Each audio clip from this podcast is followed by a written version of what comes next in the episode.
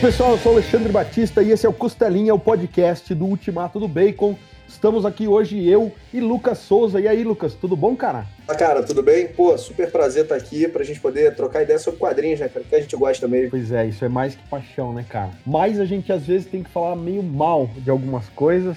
Como o Diego gostava de dizer, do que é que a gente vai falar mal hoje, Lucas? É, isso aí, cara. É, a gente, a gente tá bem conversado, né, cara? Eu acho que a gente que lê quadrinhos há muito tempo, a gente começa a perceber uns padrões. É, as histórias muito parecidas, é, a coisa meio cíclica. Eu acho que hoje é dia da gente falar um pouco disso, né, cara? De então, será que o mercado está estagnado? Será que as ideias novas acabaram? É, para gente que é leitora há mais tempo, o que, que tem por aí para a gente poder acompanhar agora, né? Acho que esse é, é, é um bom tema, o nosso tema de hoje, né? Pois é, cara. Eu acho que a, a gente fica meio. Embora tenha uma coisa ou outra até interessante em algumas linhas aí, mas dá uma cansada você ver de novo mais uma queda do morcego, você vê de novo mais uma morte do Superman, você vê de novo aquilo que você comentou fora do ar aí, mais uma vez o Aquaman sendo destronado, escolhendo a superfície. Exatamente. Depois voltando para o fundo do mar e reconquistando o trono. Então, cara, linhas que a gente já cansou de ver, né? Um negócio que é muito, o que você falou, cíclico. E aí vem mais uma crise, mais um reboot, mais uma guerra infinita aí, né? Tipo, e aí, né? Mais uma vez o Demolidor tá na merda e tem que abandonar. e vem o rei do crime de novo aí, pela milionésima vez, né, cara? É isso aí. Pois é. Então vamos lá, vamos falar então do que sai dessa rotina, né? Vamos falar das HQs que se destacam disso daí, né? E que apresentam alguma coisa de novo em toda em todo o cânone, né? Desde a, sei lá, desde a era de ouro até os dias de hoje, a gente sabe que tem coisas ali. Eu acho que eu li muito pouco da Era de Ouro, para confessar. Eu peguei alguma coisinha da Era de Prata e Era de Bronze, mas o meu é a Era Moderna para frente, que é o meu, meu métier mesmo. Eu acho que né, o pós-crise na DC especificamente. É isso aí. No meu caso é esse também. Os anos 90 ali. É, é. E aí eu acho que a gente tem também é, coisas tipo as graphic novels, né? Então você tem um Electra Assassina aí, você tem um Batman no 1 do Frank Miller, até o Cavaleiro das Trevas. Mas para a galera que está ouvindo, eu acho que a nossa intenção hoje é fugir desses medalhões aí que são umas one shot, né? É isso aí. A ideia é a gente falar um pouquinho do, do que, que dá para fazer diferente de mensal, né, cara? Eu acho que, é, bem ou mal, o que a gente mais consome, o que a gente acaba consumindo mais são as mensais, são materiais aí que inundam as bancas aí todos os meses. E acho que são eles que sofrem mais, né? Você citou aí exemplos legais de graphic novels, é, o Cavaleiro das Trevas, por exemplo, que você não tem nenhuma, nenhuma marra cronológica e dá para fazer alguma coisa legal, né? Dá pra gente fazer alguma coisa que seja efetivamente diferente. Agora, como é como trabalhar isso no, em revistas que vocês têm, que a gente tem, sei lá, no caso da Marvel, que é 80 anos de cronologia amarrando ali, é, é. como é que a gente sai desse, desse cenário aí para construir alguma coisa diferente? Eu acho que o desafio tá aí, né, cara? Eu acho que esse é o, é o que a gente tem que fugir. E eu acho que, é, enfim, como é que a gente faz isso? Acho que é o grande, grande X da questão. Não, sem dúvida. Você sempre fala isso, para quem não conhece o Lucas. A galera que acompanha o Ultimato do Bacon tá, tá ligado que o Lucas é um dos grandes contribuidores do baú de HQs ali, de várias colunas, mas falando especificamente de quadrinhos, baú de HQs foi uma ideia do Lucas e assim, a grande maioria das, das publicações do baú é ele quem escreve. E, assim, profundo conhecedor da, da, da coisa de, de, quadrinho, ele sempre fala isso, né? Que a graphic novel, e eu concordo bastante contigo nisso, Lucas.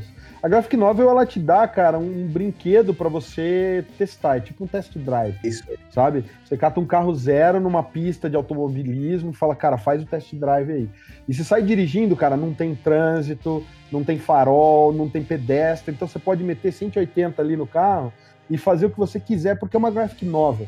Então é óbvio que a editora tem algumas amarras, mas é mais suave para um cara que está escrevendo um Noite de Trevas, por exemplo, do Paul Dini, que é aquela HQ, sabe? É maravilhoso, mas o cara não tem nenhuma amarra com cronologia, com mensal, com nada.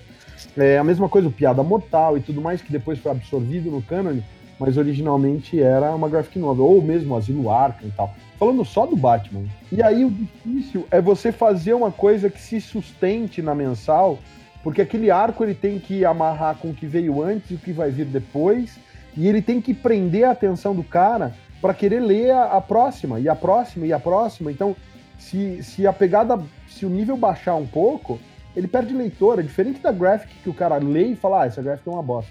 É isso aí. E, sabe? E deixa pra lá, e esquece. Mas na mensal não, cara. Se ele falar, cara, a mensal tá uma bosta, ele abandona e aí para recuperar esse leitor. Então tem uma responsa muito grande, então por isso nosso foco vai ser nos arcos de mensais que realmente trazem alguma novidade hoje em dia e trouxeram novidade quando foram lançados. Pô, eu queria começar, Alexandre, eu acho legal a gente falar, né? Porque tem a inovação e tem a inovação mal feita, né? É, e a inovação mal feita, a gente tem que aplaudir a tentativa. Eu acho que no mercado que a gente tem é, de quadrinhos atual saturado pra caramba, qualquer um que tente fazer alguma coisa diferente, eu acho que ele tem o valor dele ali, por pelo menos estar tá tentando trazer conceitos novos e etc. E eu queria citar, eu queria citar um cara que errou muito é, agora, né? Tá saindo aqui no Brasil a mensal dos Vingadores do Jason Aaron, né? E é ruim, cara. É ruim. É ruim demais, assim. é, eu tô falando com muita tranquilidade. Eu não. Todos os amigos que a gente tem aí que, que são mais Marvetes, né? Ou curtem mais a, a Casa das Ideias, eles mesmos não conseguem defender porque a HQ é ruim. Mas ele tentou, pelo menos, trazer algumas coisas novas. Ele tentou colocar o motoqueiro fantasma na equipe, tentou trazer o Blade ali com aquela ideia de vampiro e etc. Tentou colocar os Vingadores para morarem num corpo de um celestial. Não tô falando que são ideias boas, né? mas pelo menos o cara trouxe alguma coisa diferente. Eu acho que são coisas que às vezes a gente, a gente tem que valorizar para incentivar o cara a continuar fazendo isso. Porque senão ele volta para aquela mesmice de, ah, então legal, vocês não gostaram não? Então vou trazer o Thanos com a manopla do infinito de novo. Pelo amor de Deus, não, né? Vamos, vamos fazer alguma coisa diferente. Tem um outro, cara, que é bem controverso ainda falando da Marvel, que eu particularmente tenho gostado bastante, mas eu vejo a maioria das pessoas detonando, que é o Homem de Ferro atual, né? Se eu não estiver falando besteira do Dan Slott. É, ele vem com uma ideia ali de é, inteligência artificial, de porra, um, um, jogo de realidade aumentada. E aí o pessoal até falou: ah, mas é uma, uma ideia mais infantil, né? Um Tony Stark mais é, é garotão, com um trejeito de Homem-Aranha, mas, cara, é diferente, né? É, eu não, não, aguento mais ver o Tony Stark com um problema de bebida, o Tony Stark lutando contra as próprias armaduras. Eu acho que pelo menos traz um, um ar de diferente traz ele com, com uma outra pegada, e eu acho que a gente tem que valorizar isso. Tô dando esses dois exemplos porque são exemplos bem controversos, né? De, de gente que. De, de, teve muita gente que gostou, no caso do Homem de Ferro, é, e muita gente que não gostou. No caso dos Vingadores, eu acho que ninguém gostou mesmo. Mas pelo menos ele trouxe alguma coisa diferente. Eu acho que tem um caminho ali, e você falou um negócio muito importante. Se for ruim, a gente abandona, né? Então eu acho que é, é esse, acho que é o medo que a gente tem na, na mensal, né? Acho que é justamente das pessoas começarem a ler e abandonarem. Mas enfim, eu acho que tem um caminho aí. Não, cara. eu acho que é, é, isso que você falou é, é interessante pra caramba, porque até que ponto, cara, você exerce a criatividade, entendeu? De fato, quando você tá numa, numa, numa editora desse tamanho. Porque, assim, você tem responsabilidade. Imagina, assim, todo mundo falando daí do, um pouquinho do filme, para não deixar de falar de Batman vs Superman, eu acho que ele tem problemas gravíssimos. Eu sou um dos caras que falou mal do filme quando saiu.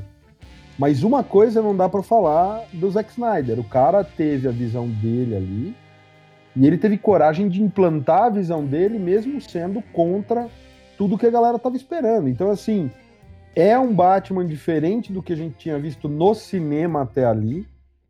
E caras como o Diego daí aplaudem demais, porque vem ali um reflexo do Batman Cavaleiro das Trevas, do Frank Miller, vem um Batman mais é, parecido com o Batman né, do, dos quadrinhos alternativos ali, das, das linhas alternativas, aquele Batman que tá no, no limite, que perdeu o Robin, o Batman pré-queda do morcego, digamos assim. E é isso, cara. Então, assim, deu certo ou não deu certo, mas pelo menos o cara ousou em levar a visão dele à frente. E eu acho que é isso que falta, né? É Enquanto um cara, assim, pega, por exemplo, é, eu já quero entrar daí no Lanterna Verde, porque quando um cara pega, por exemplo, o Hal Jordan e faz o Crepúsculo Esmeralda, transforma o maior Lanterna Verde de todos num vilão, aquela construção é muito, é muito foda, cara, e ninguém espera aquilo. Porque você tá com Lanterna Verde desde a criação dele até o Crepúsculo Esmeralda, você tá ele como um bom moço, um escoteiro, é tipo o Superman, sabe? Do tipo, é um cara que ele vai e ele tem aquele percurso imaculado, digamos assim. Ele é um escoteiro, ele não faz mal para uma mosca. E aí, de repente, ele se sente tão frustrado e arrasado, e ele se sente tão merda, tão merda, que ele vai lá e ele fala: Não, mano, eu vou querer mais poder porque eu vou consertar essa merda que fizeram com Coast City, eu vou trazer de volta as pessoas que morreram. E ele pira com isso, né? Do tipo. É inusitado, cara. E, e era na, na, linha mensal do Lanterna é, Verde. Aqui no Brasil a gente viu isso num encadernado especial e tal da, da editora Abril mas lá fora, isso era na mensal, cara. Isso aconteceu na mensal. E, todo, e toda a jornada de volta do, do, do Hal Jordan, até o Jeff Jones assumir e fazer a, a, a, parte das cores e tudo mais, tudo isso foi na mensal. A gente teve um especial que foi o. Obviamente, teve aí no meio o Zero Hora e teve aí no meio o Noite Final, né? Que o Hal Jordan participou de forma importante. Mas todo o resto ia sendo construído e foi sendo construído nas mensagens do Lanterna Verde. Então, cara, que arco incrível. E assim, eu vou me desdizer a respeito do Jeff Jones, porque embora eu critique muito o fato dele usar o Hal Jordan, esse Hal Jordan, e apagar o Crepúsculo Esmeralda, né? Dizer assim, ah, não, ele estava possuído por uma entidade do medo e eu achar isso ridículo, e eu odeio isso de fato, mas eu aplaudo o fato, da mesma forma como você estava falando aí do, do Jason Aaron e tal, ou do Dan Slott, eu acho que pelo menos o mérito do Jeff Jones foi ele pegou um personagem que estava é, no limbo por ter sido transformado num vilão, por ter se sacrificado e ter sumido da cronologia, e ele voltou com o maior lanterna verde de todos, só que ele não fez isso simplesmente, né, do tipo, tá, voltou e vamos contar a mesma história que foi contada antes. Não, cara, ele, ele criou uma nova mitologia, um novo cânone, ele explorou o Lanterna Verde de uma forma que nunca tinha sido feito antes. Então, assim, nesse ponto, palmas pro Jeff Jones e acho que foi outro run foda pra caramba, sabe? É bastante inusitado e, e bastante novo numa série de coisas e nesse sentido, pô, cara, muito melhor ler isso do que ler o, Hal Jordan de novo, atrás da Carol Ferris e, sabe, de novo aquela lenga-lenga de, ah, a vida entre ser piloto e ser lanterna verde e tal. Não, não tem por que isso. Não tem por que fazer ele fazer uma jornada pelos Estados Unidos com arqueiro verde de novo, sabe? É isso aí. É a inovação, né, cara, que a gente tava falando. Eu vou te falar, Alexandre, eu tô, eu tô hoje, não sei porque eu tô falando de Marvel, mas é, teve uma que eu li recentemente, cara, e, e, aí eu queria traçar um paralelo. Acho que o personagem que mais sofre na Marvel é o Justiceiro. É, toda hora o nego tenta fazer alguma coisa diferente com ele e fica ruim, cara. Eu lembro do. Acho que o pior para mim foi o Justiceiro Anjo, né? É, na época ainda da, dos fabulosos X-Men, revista aí saudosa da Abril, é, que o Justiceiro tinha morrido e voltou como uma espécie de anjo, e depois o Franken Castle, que é um Justiceiro misturado com Frankenstein. que ideia! O é, é Cara, coisas assim. E recentemente eu vi duas coisas dele quase que ao mesmo tempo nas bancas que mostram bem a diferença entre ter uma ideia boa e ter uma ideia ruim e saber trabalhar uma mensal. Primeiro, tentaram fazer fazer o Justiceiro com a armadura do máquina de combate, né? É... Visual legal, história terrível, né? Pegaram ele, jogaram lá num outro país qualquer, deram a máquina de o, o a armadura para ele e mata todo mundo aí. História fraca, com envolvimento, porra, exagerado do resto do universo Marvel, assim, ruim, né? Tanto que eles já voltaram atrás e o Justiceiro já voltou a ser o, o personagem urbano que ele é. E teve uma outra, cara, na revista do Thanos, uh, se eu não estiver falando besteira, do Donny Cates, é, uhum. que ele, cara, que ele vira o Justiceiro Fantasma Cósmico. E quando me falaram dessa, desse negócio, Alexandre, é, lá no, no, grupo, né? Você deve saber de quem que eu tô falando. cara, eu pensei comigo, que merda de ideia. Mas como o, o cara falou tanto, né? O nosso amigo falou tanto, eu falei, cara, eu vou, vou ler essa porra. E peguei para ler. E assim, cara, é... que bom que ele falou tanto. Porque a história é sensacional, cara. É, como, mas como que o cara faz isso? Pô, Lucas, como é que você reclama do Justiceiro ter a armadura do máquina de combate e não reclama dele virar um, um, um, um fan, motoqueiro fantasma cósmico? É. Né? Cara, simples. O pessoal usou realidade alternativa, cara. Uma ideia simples boba, não mexeu com o personagem atual, usou futuro de uma outra realidade. Uma ideia que você fala assim, porra, beleza, não tá mexendo em nada que tem aqui agora, eu não vou ser obrigado a acompanhar isso se eu não quiser. É, e tem um, um, essa outra ideia maluca aqui, deixa eu dar uma olhada. Só que é bem feito, é, é, é, bem pensado, é bem construído. Aí tu fala, cacete. É, é, porra, sem brincadeira. Do que eu li de mensal recentemente, falando de coisas diferentes, eu não entrei na DC ainda, mas acho que a gente vai falar disso daqui a pouco. É, da Marvel, foi uma das coisas mais legais que eu li recentemente. Foi esse Justiceiro Fantasma Cósmico. Eu li, eu li a tua crítica de, dessa fase, achei curioso, assim. Porque, cara, eu só falo de DC. Eu realmente já assumi para todo mundo, eu li muito pouca coisa da Marvel.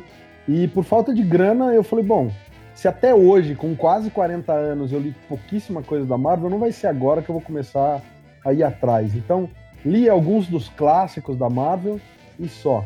Então eu deixo todo o meu foco para DC. DC e para quadrinho nacional. Eu sou, eu sou realmente um entusiasta do quadrinho nacional.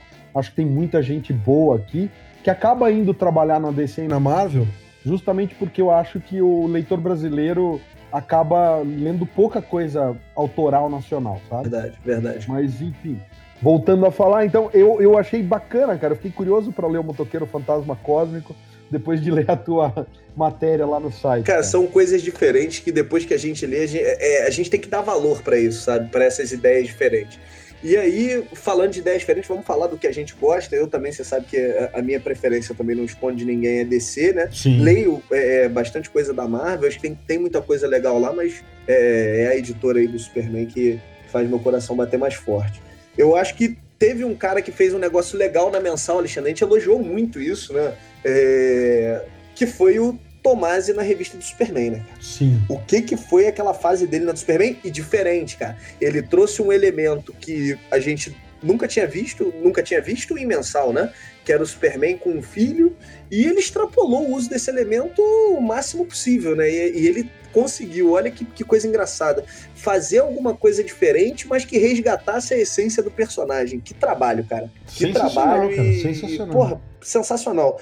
Eu nunca achei que a gente fosse se divertir tanto vendo um personagem crescer, tendo filho. Eu acho que a, eu espero que eu, eu, né, que o Bendis ou pós-fase do Bendis, a DC retome essa, esse crescimento do, do, personagem enquanto pai, porque é uma, é uma, faceta diferente, tornava as histórias diferentes, a preocupação dele com o filho, a, a, a, dinâmica familiar. Eu acho que a gente precisa de ideias que sejam diferentes, mas que não tirem o personagem, não tirem a essência do personagem, né? Não tirem ele do, do é, exato, né? Do, do que o tornou um ícone, né, cara?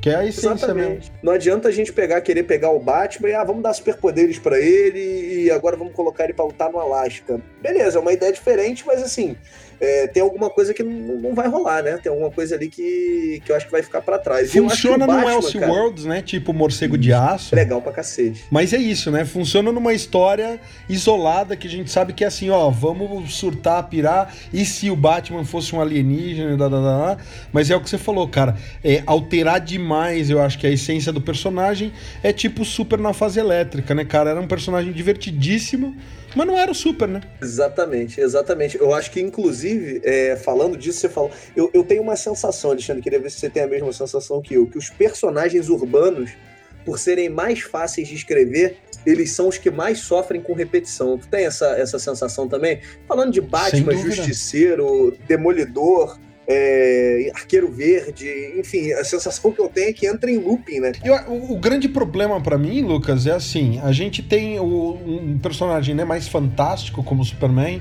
que vê, vai por uma linha de ficção científica, o cara é um alienígena, poderes e tal.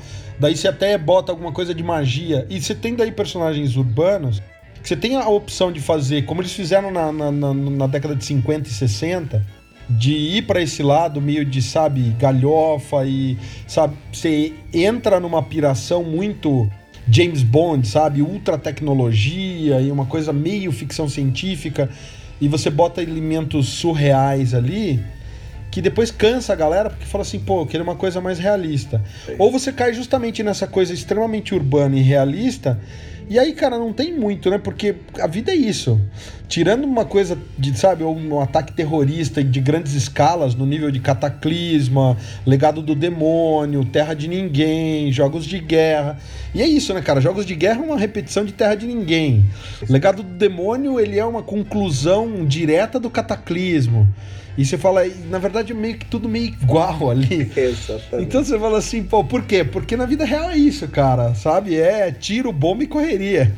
A gente estava falando um pouco antes de entrar no ar do Demolidor, né? Como a vida do Demolidor é cíclica. Ele tá bem, aí ele tá mal, aí mata uma namorada dele, é o rei do crime volta, ele destrona o rei do crime. É, é, é, é tipo assim, é, é sempre a mesma coisa, é impressionante. É, eu sou leitor, acho que Demolidor, é, Demolidor e Homem-Aranha são os e, e os X-Men são os personagens que eu mais acompanho na Marvel.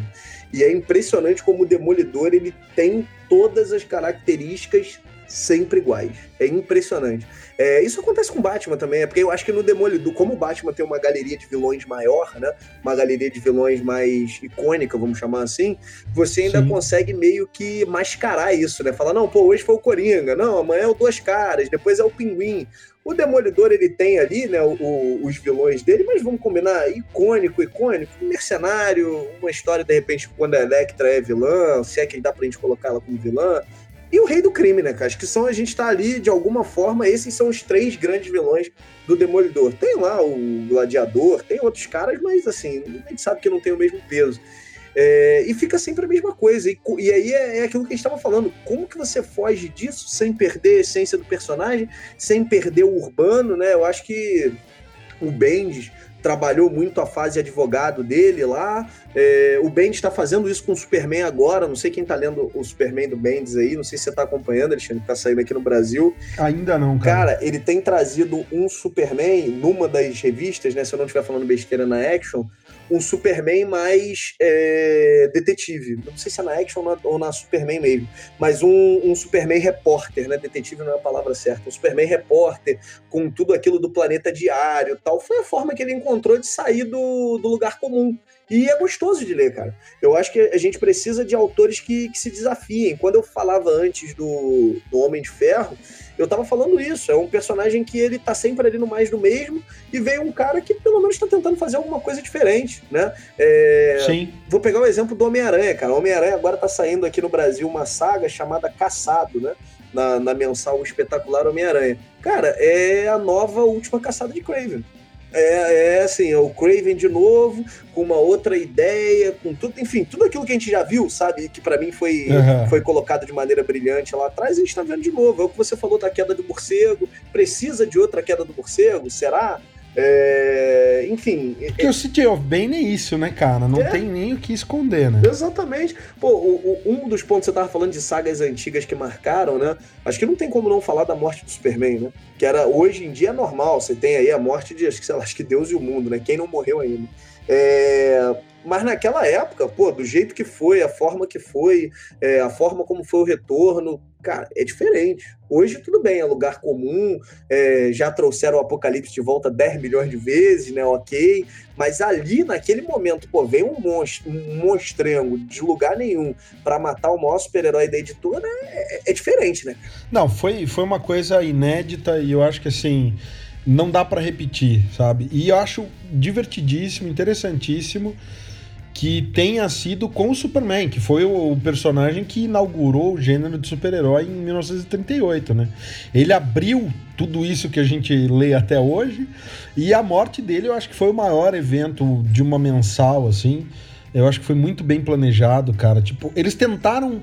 É, fizeram um teste com a morte do Robin do Jason Todd anos antes, né? Para ver como seria. E a morte do Robin foi um baita do impacto e também, né? Porque eu acho que foi a primeira morte que realmente, pô, levou 20 anos pro cara voltar, 20, 30 anos quase. É, não. Pro cara voltar, né? A DC fez muito isso. Né? O Jason Todd voltou só só 30 anos depois, cara. Então assim, eu acho que ele foi um dos personagens que levou mais tempo para voltar, tirando o Marvel, né, cara?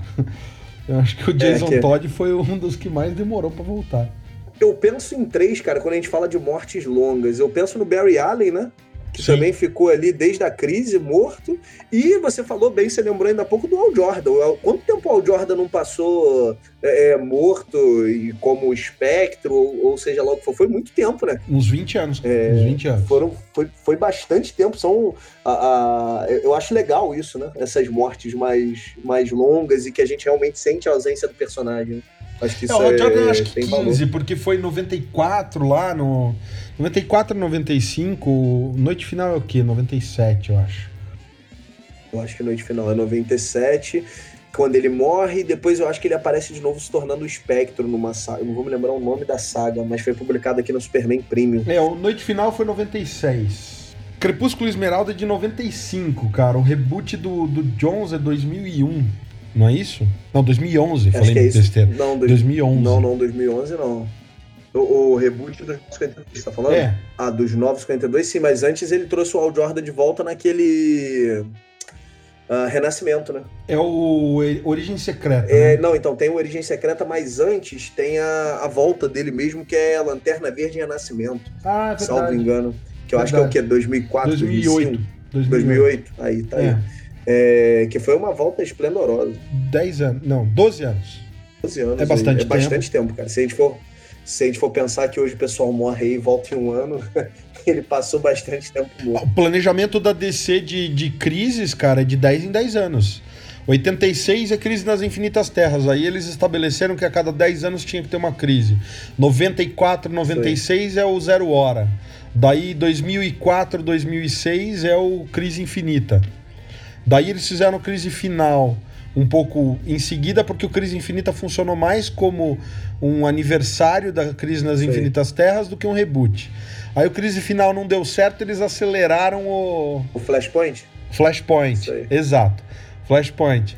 Aí 2015 2016 foi o Rebirth. O renascimento. Eu queria ver, Alexandre, se, se tudo der certo, um negócio que eu sempre eu comento com o Diego e quando a gente conversa eu falo também, um negócio que eu queria muito ver, a gente brinca muito nos quadrinhos com o futuro, né? Com trazer a, a versão futura dos personagens e etc.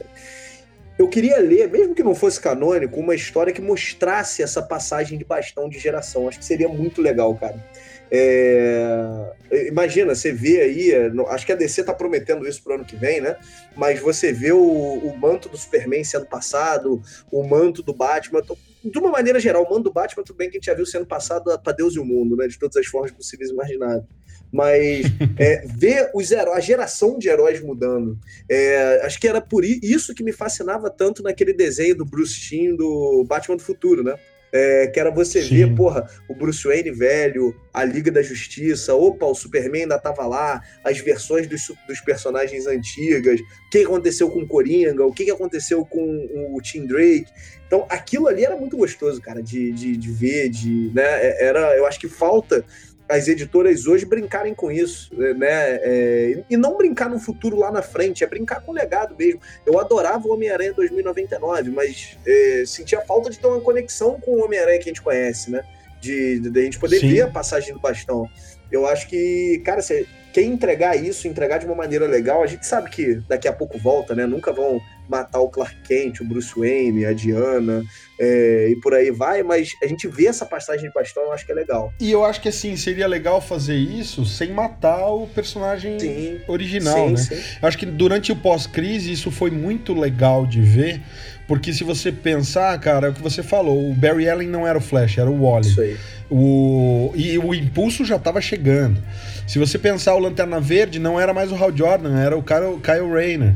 Se você pensar a Mulher Maravilha, teve um período grande que era a Artemis, que era a Mulher Maravilha. Isso. É que a gente não leu isso no Brasil porque a, a Abril escolheu de pôr pouca coisa desse material da Mulher Maravilha aqui. Mas a Artemis passou pelo menos uns 5 anos como Mulher Maravilha. Então, assim, e é legal, o Connor Hawk era o, o arqueiro verde. É verdade. O, o filho dele, né? O Oli tinha sido dado como morto naquele acidente de avião que ele já tinha perdido o braço. Então, assim, pô, é, era, foi a, a pós-crise foi uma fase que, que, eu acho que só o, Superman não, não, abdicou do manto, cara. É, acho que foi esse período. E, e morreu um tempo que, enfim, teve os quatro Superman ali, mas assim, foi bem curtinho. Porque até o Batman, quando ele voltou, o Asa Noturna já tava como. Primeiro era o Jean Paul Valley, depois o Dick Grayson assume o manto por um tempo. E acho que assim, é, pra gente finalizar aqui, tinha uma que eu queria falar que quando você fala do, do Superman do Tomasi, cara, eu acho que ele ecoa não só a fase magistral do Dan Jurgens à frente do Superman,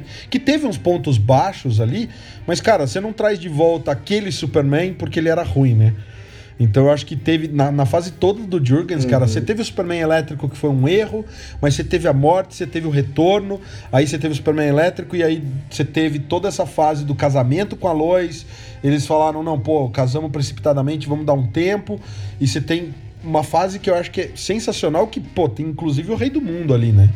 É uma baita saga inovativa. Verdade. E por outro lado, o Batman, porque a gente falou do Jonathan Kent aí, né? O filho do, do Clark e da Lois. E ele tinha um eco muito grande com o Damian, né, cara? Que foi resgatado aí pela, na fase do Grant Verdade. Morrison, que eu acho que foi do Batman. Desde a queda do morcego, eles ficaram meio perdidos depois da queda. Então você vê que teve o terremoto, teve é, Legado do Demônio e tal. Terra de Ninguém. Mas, é, e o Terra de Ninguém foi bem bacana, mas daí você tem jogos de guerra que eram meio que um. Em seguida, cara, do Terra de Ninguém, era basicamente um Terra de Ninguém 2, né? É isso aí, é isso aí mesmo. E aí o Batman só realmente pegou de novo o pique, cara, na fase do Morrison, porque ele vem com aquele Batman de Zurenar. Sabe, ele mexe com o cânone da Era de Ouro e da Era de Prata do Batman. Ele traz de volta elementos daquela fase, só que não dentro daquela piração dos anos 50, totalmente psicodélico e uma coisa meio ficção científica viajada. Não. Ele traz um elemento de realismo para aquelas ideias que eram totalmente surtadas e cômicas e, e é muito legal, cara. Você vê um cara trabalhar de uma forma realista uma ideia que é cânone, mas era tratado de uma forma infantiloide e tal.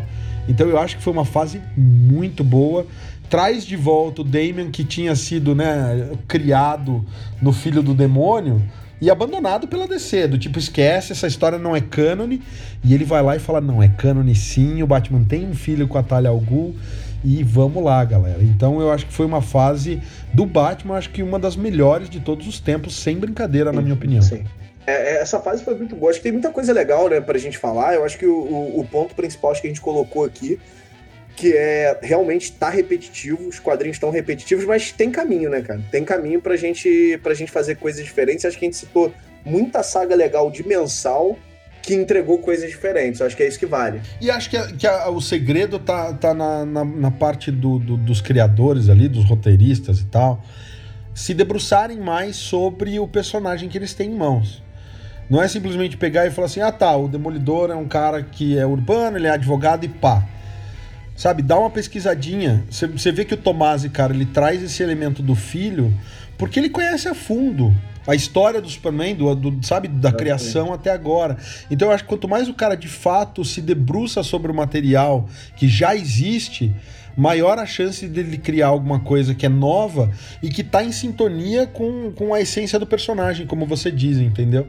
Então eu acho que é por aí sim, e é o que você falou. Existem caminhos, a gente só queria apontar isso, a gente nem de longe falou de tudo que é bom, acho que tem muita coisa boa aí, que a gente tocou só algumas das nossas favoritas, mas é porque assim, a, a grande maioria das coisas tá chato, tá repetitivo. E eu acho que talvez menos mensais e mais qualidade nas mensais seria bem-vindo. Com certeza, eu acho que, bom, vamos acompanhar, né? Eu acho que a gente está naquele ciclo, naquele ciclo em que tivemos coisas boas. Eu acho que o Renascimento fez muito bem para DC. Eu acho que esse Fresh Start fez bem para Marvel também. É, mas enfim, tem um ciclo aí para ser quebrado. E, e para finalizar, Alexandre, você falou um negócio que eu achei perfeito antes da gente entrar no ar que é talvez o leitor novo precise disso, né? É, o leitor novo Sim. precisa é, entender esse ciclo para depois ter a maturidade de ler o Cavaleiro das Trevas, por exemplo. É, e se divertir Sim. com aquilo ali da forma como a gente se diverte. É, é como fazer isso, né? Acho que o, o Homem-Aranha, eu reclamei muito nessa época, quando teve aquela ideia do Mephisto, que apagou o casamento com a Mary Jane e tudo mais, mas talvez para o leitor novo isso tenha sido bom. Né? Ele teve a oportunidade de acompanhar um Homem-Aranha leve, sem muitas amarras, enfim.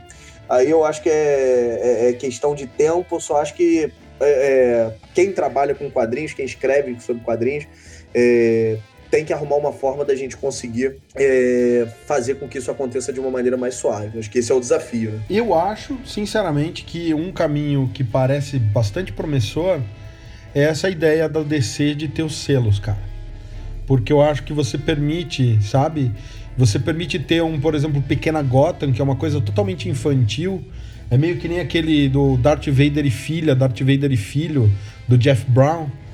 Que é, né, tipo, são coisinhas infantiloides, assim, é pra criança mesmo, e é divertido de você ver. É o Darth Vader com a Leia e com o Luke, fofinho, como se ele fosse. Como se ele tivesse sido presente na vida deles como pai e tal. O Pequena Gotham tem um pouco isso, é o Batman ali cuidando da Bat-família, o Alfred dando uma de paizão de todo mundo ali. E é divertido e não, não influencia em nada no canon, não deixa de ser o Batman porque é uma linha mais infantil. Então eu acho bacana essa coisa, eu não sei como é que tá DC Inc, DC Zoom, o Black Label e tal, mas acho que se a DC conseguir botar esses selos de uma forma coesa, você consegue ter uma linha de mensais para galera mais de, sei lá, 14, 15 anos, ler e entender como é que funciona, e boas, ali você refaz, reconta mil vezes as histórias mensais. E aí você tem uma linha que realmente dá sequência aos personagens já conhecidos e mais amadurecidos e com um cânone mais sólido e robusto. Então, se a DC conseguir equacionar direito essa coisa dos selos, eu acho que talvez seja uma saída para a gente ter um produto de acordo com cada leitor. Meio como é no Japão, né? É, no Japão você tem mangá de tudo: mangá de esporte, mangá para criança, mangá para adulto, mangá para gente da terceira idade, para velhinho, então, enfim. Tem, tem um caminho aí, cara. Pô, foi um prazer bater esse papo contigo aí, cara. Obrigado pelo convite. Acho que tem muita revista legal pra gente falar, dá pra ficar aqui até amanhã, né? É, lembrando de coisas bacanas e metendo malho também no, no que não tá indo legal. É, valeu pelo convite aí e, porra, sempre bom bater esse tipo de papo, cara. Sempre legal e agrega muito pra gente que gosta de quadrinhos. Cara, o prazer foi meu e espero que você apareça mais aqui no Costelinha. É legal a gente trocar várias ideias com, com gente diferente. Não que eu não curta o JP, um abraço pro JP aí que a gente não tinha mandado, mas acho que é legal a gente ter essa rotatividade aí, pro ouvinte ter também, sabe, mais acesso a opiniões diferentes e tal. E é isso aí, galera. Para quem acompanhou a gente até agora, agradeço a vocês também também por, pela audiência. E semana que vem tem mais, na próxima segunda, mais um costelinha aí inédito para vocês. E até a próxima. Valeu!